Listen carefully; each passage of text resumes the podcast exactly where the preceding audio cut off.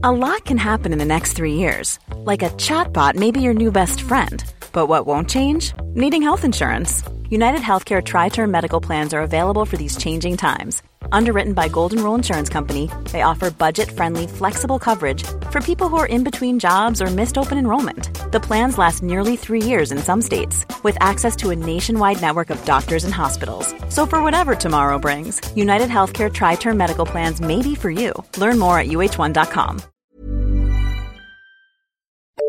The FT. Scott Thompson, one assumes, is a clever man. And yet the newly departed CEO of Yahoo has done something incredibly stupid. Claiming to have a degree in computer sciences and accountancy when you've only got a degree in accountancy is an idiotic thing to do. Quite possibly the people at Diageo are also clever enough. But preventing a little brewer from winning a prize last week was a fabulously boneheaded piece of work. Most definitely the bankers at J.P. Morgan are clever, too clever by half, one might say. But that didn't stop them from losing $2 billion or more through what the CEO, Jamie Dimon, called error, sloppiness and poor judgment. Nearly always it's the bad little things we do that get us into the biggest trouble. It's the things that we know are stupid even at the time we're doing them, but do anyway. There's a new word for the idea of smart people making moronic errors, and it's called dysrationalia. It's been coined by Keith Stanovich, a psychologist at the University of Toronto, who argues that we are pre-programmed to make daft mistakes. Partly it's because we think we're better than we are. We also look for evidence that supports what we believe. And we get easily distracted. To understand how deep this human stupidity goes, I need look no further than myself. Only last week I managed to say something disparaging in an open-plan office about a colleague, only to find the man in question standing right beside me. My gaffe was relatively unserious because it was delightfully low-tech. I wasn't linked to a microphone or connected in any way, so only 3 people were involved. Thanks to mass connectivity, most small gaffes are no longer small, they're ginormous. The internet made it much easier to detect the Yahoo CV cock-up and then for the world to make a great stink about it. Email, as well as texting, is still the fastest way to get into huge trouble over not very much. Never mind the fact that we all know perfectly well that we must never write anything in a work email that we would not be happy for the world to see. The penny still isn't dropping. The people at Goldman Sachs are as clever as they come, and the corporate bellowing of ethical messaging there couldn't be louder. But that didn't stop the former trader Fabrice Tour from boasting in an email about the pure intellectual masturbation of a product that he had created and how the market was too stupid to price it.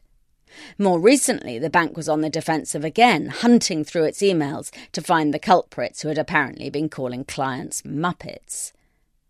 It's not just that we take no care over what we say in emails. We can't even address them to the right person.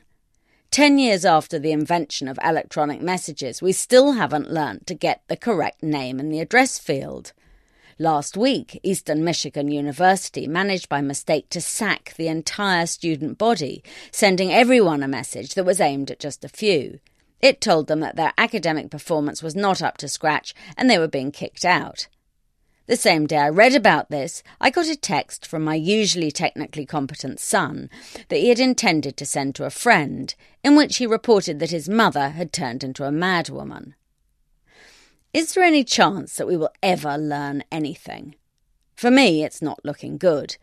Last week I took a solemn vow that I would never say anything about a third party unless I was locked in a soundproof cell.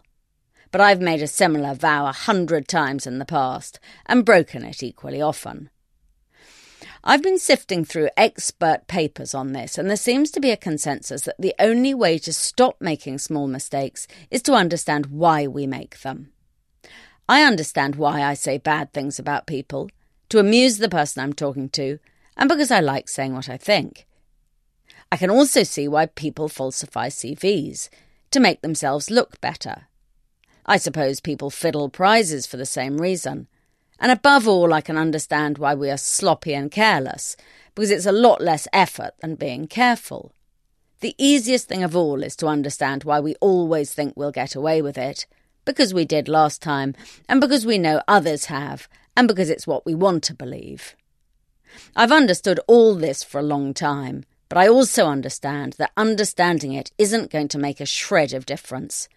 Any company that thinks it can reprogram our dysrationalia with a few rules and ethics courses is not making a small mistake, it's making a huge one. For more downloads, go to ft.com/podcasts.